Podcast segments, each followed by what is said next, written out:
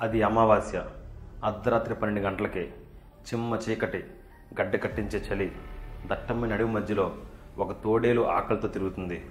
చలి తీవ్రత ఎక్కువగా ఉండడం వల్ల తోడేలు వేటాడాలనుకున్న ఏ జీవాలు బురియల నుండి బయటికి రావట్లేదు.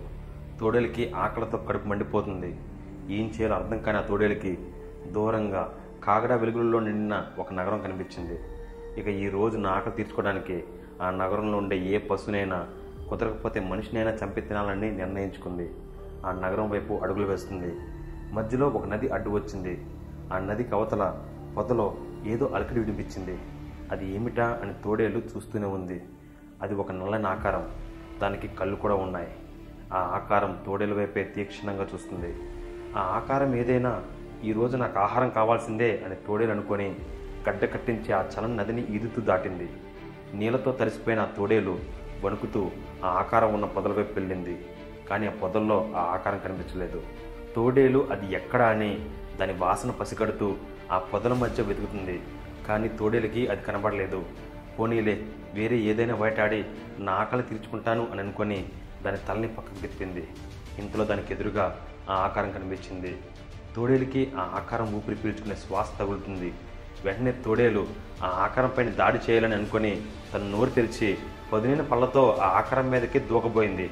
కానీ ఇంతలో ఆ ఆకారమే తోడేల మీద పడి ఒక చెయ్యి తోడేల మెడ పట్టుకొని ఇంకో చెయ్యి తోడేల నడుము మీద వేసి దాన్ని నేల మీద నొక్కిపెట్టి ఆ తోడేల మెడని గట్టిగా నోటితో కొరికి ఓ మొక్క పీకి పాడేసింది. తోడేల మెడలో నుండి రక్తం దారగా కారుతుంది. తోడేలు గింజుకుంటుంది.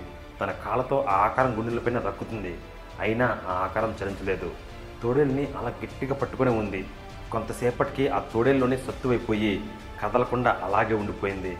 అప్పుడు ఆకారం లేచి ఆ తోడే తోకను పట్టుకొని దాన్ని ఈడ్చుకుంటూ గంగన తీరానికి వచ్చింది. ఆ ఆకారం ఏమిటో కాదు అది ఒక పదమూడేళ్ళ బాలుడు. తన ఒంటినంతా నూనె బొగ్గు పొడిని రాసుకొని నల్లగా ఉన్నాడు. తన కళ్ళు చింతని పుల్ల ఎర్రగా ఉన్నాయి.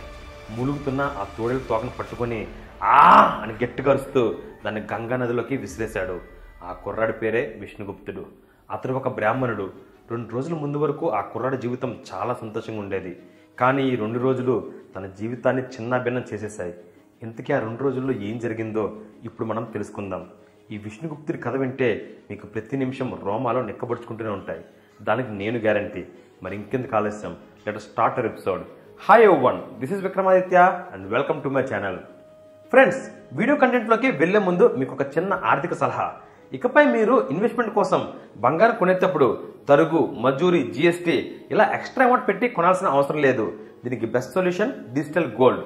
Ratan Tata గారు ఇన్వెస్టర్గా ఉన్న అప్స్టాక్స్ యాప్ ద్వారా మీరు ఇప్పటి రేట్లో డిజిటల్ గోల్డ్ని కొంటే కొన్ని రోజుల్లో బంగారం రేట్ పెరిగిన తర్వాత మీరు దాన్ని అధిక లాభానికి ఆన్లైన్లో అమ్మేసుకోవచ్చు. ఆ డబ్బు డైరెక్ట్గా మీ బ్యాంక్ అకౌంట్లోకి వచ్చేస్తుంది. ఇది చాలా easy and best investment plan. ఇలా మీరు డిజిటల్ గోల్డ్ కొనడానికి మీకు ఒక డీమెట్ అకౌంట్ కావాలి.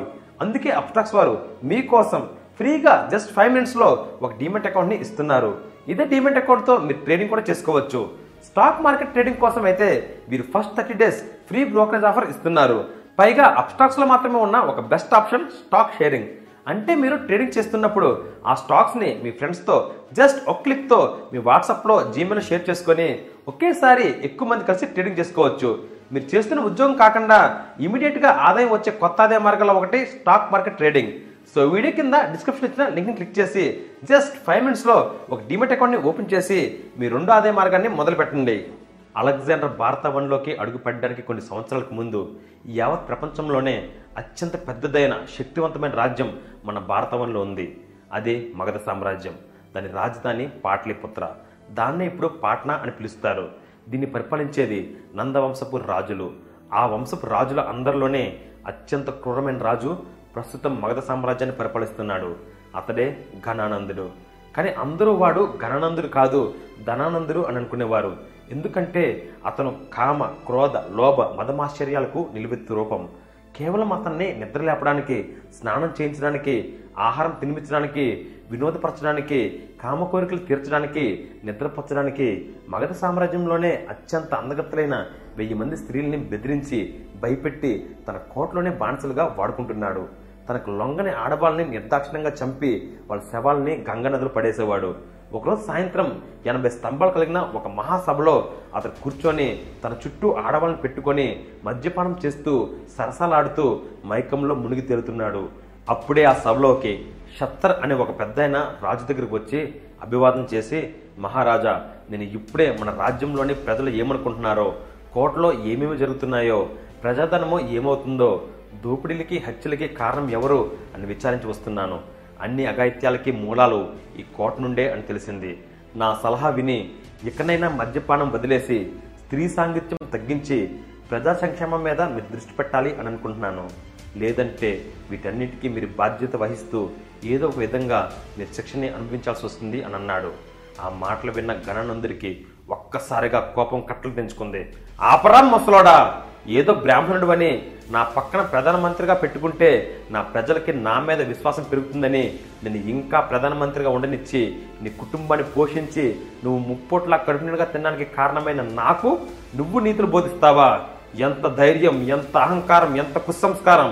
ఇకపై నువ్వు నా కళ్ళ ముందు నిలబడడానికి ప్రశాంతంగా జీవించడానికి అర్హుడు కాదు.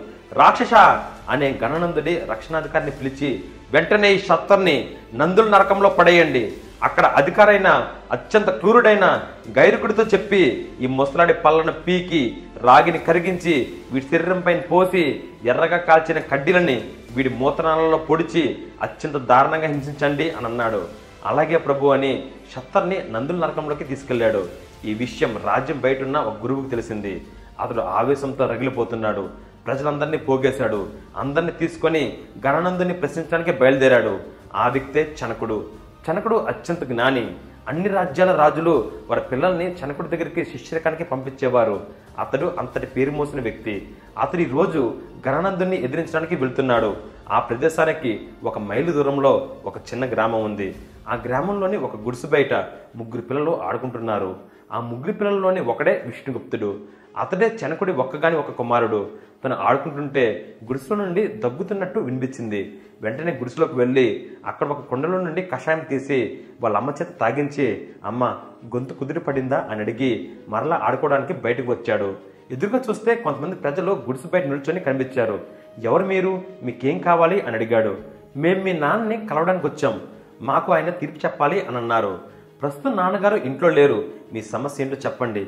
నేను మీకు తీర్పు చెప్తా అని అన్నాడు. దానికి అందరూ ఒక్కసారిగా గల్లుని నవ్వారు.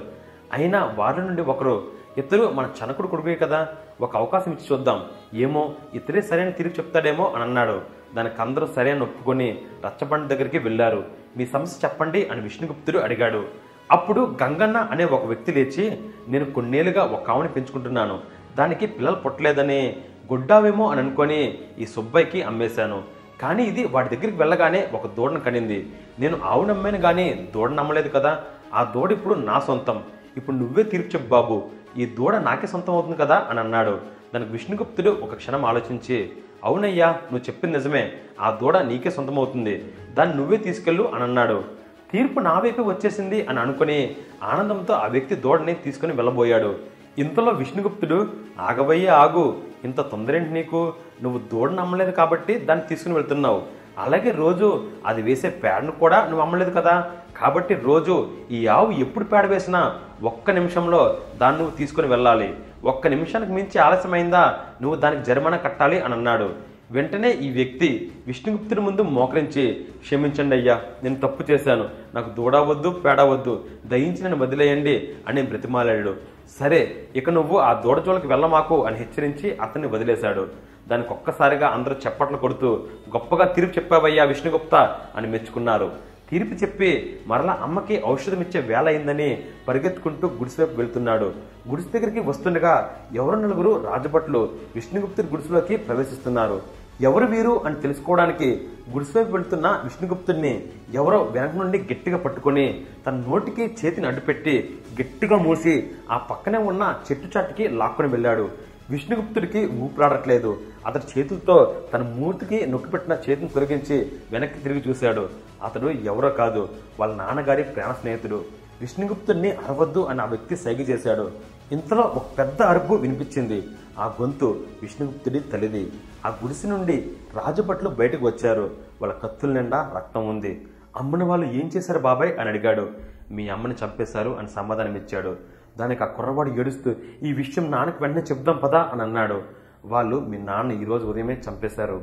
ఇప్పుడు వాళ్ళు వచ్చింది. నిన్ను మీ అమ్మని చంపడానికి నువ్వు కనిపిస్తే నిన్ను కూడా చంపేస్తారు అని చెప్పాడు. ఈ మాటలు విన్న విష్ణుగుప్తుడికి ప్రపంచమంతా ఒక్కసారిగా శూన్యమైపోయింది అనిపించింది. తన గొంతు పెగలట్లేదు.